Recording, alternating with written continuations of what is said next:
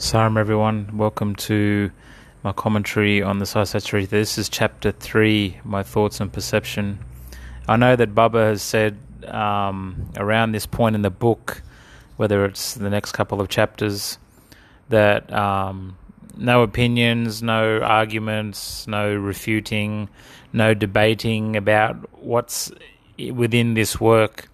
It should be either taken or left it's pretty simple kind of um, you know um, you know synopsis of you know how we should you know um, approach this book.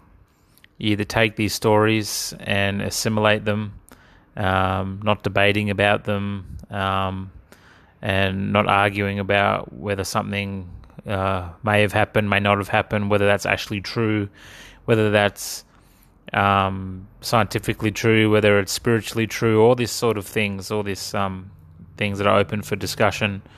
Um, Hemadpant often reinstates that that's not what this uh, work is for.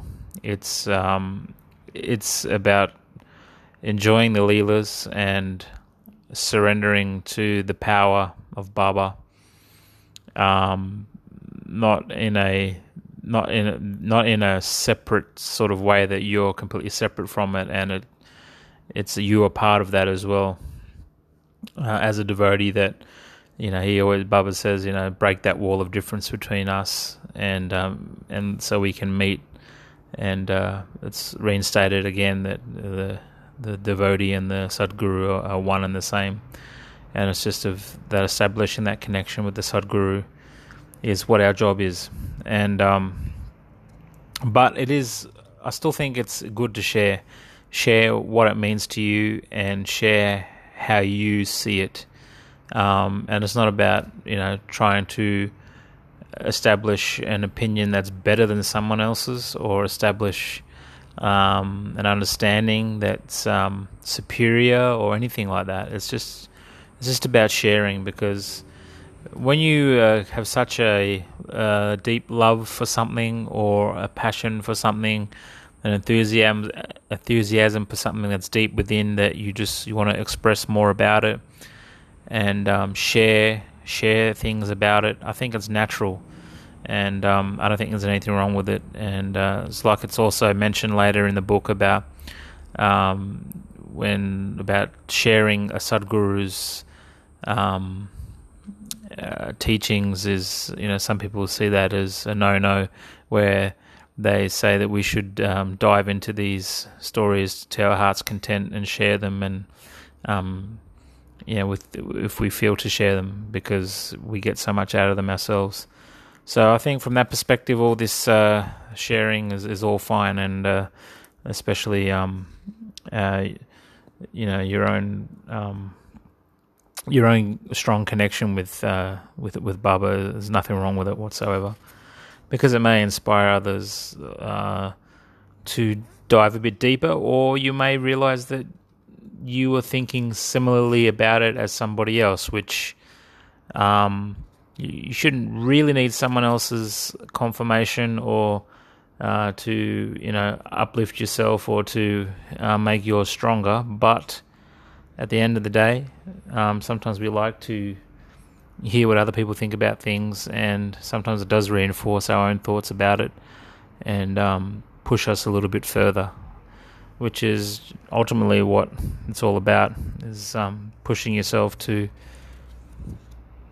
um, that place in your life where uh, you feel you need to be or want to be and um, once you get there, then you see again in terms of um, what is what feels um, right for you at that point. so, chapter three, I've already taken up four and a half minutes on that little introductory spiel, if you want to call it such. Chapter three, the, the more you dive into each chapter, the more personable or the more in depth um, the leelas and the stories become, the more you read it, like the more you read Satcharitra, like I don't know, whoever listens to this podcast I've I've put together, you may have been reading this book for years, you may have only just discovered it. But all I can say is, from my point of view, is the more I've read this, um, I've read this many, many, many times over the last 15 odd years. And um, the more you read it, the more you get out of it. And you get little different nuances out of it every time certain stories, certain chapters. And obviously, that relates to what's happening in your life, but sometimes no. Sometimes just something that you didn't uh, perceive last time, it just drops um, into your awareness um, at another time. So that's another beauty. Um, people could you people could argue that oh well that's that can be with any anything. You've read many times you get new things out of it. Like when you listen to a song so many times you hear new things. You watch a movie so many times you pick up on things. I guess it's same with a book but something as with leelas and um, and you know divine leelas like this obviously you're to just come up with um, you know new perceptions and new and realize new things about it all the time. So here Baba talks about how that anybody who's um, who devotes themselves to me, who attaches themselves heart and soul to um, to him and his leelas and his his stories, and with a lot of faith and confidence, um, he'll be with you hundred percent, and he'll even you know save you from the jaws of death uh, without you even you know really even realizing, or you may you may realize as well. Um, but it's just that connection with the Sadguru that's um, unfathomable, inexplicable, and um, it can just be built upon um, the more you dive in. The motherly love of Sai and how his stories really do um, come to you at the right moment when you're going through things, um, especially that some of you might know the Baba's question and answer, that uh, book where there's like 700 odd answers, um, numerical answers, they're, there, and then you just got to concentrate and pick a number. And I don't know how many times, not just myself, my wife, and other devotees I know, they've picked a number has come to them and it's exactly what they need to hear at that time and it's very much relatable to their circumstance even you know very very literally related and that's another amazing um, work of baba Rohilla's story is interesting the wrestler in chapter 3 about how it's a disturbance in the village um, the wrestler who's always shouting uh, and chanting the Quran and and chanting Allah's name, and uh, how everyone is just disturbed, and they all feel that when they go to Baba, he'll side with them and tell him to stop.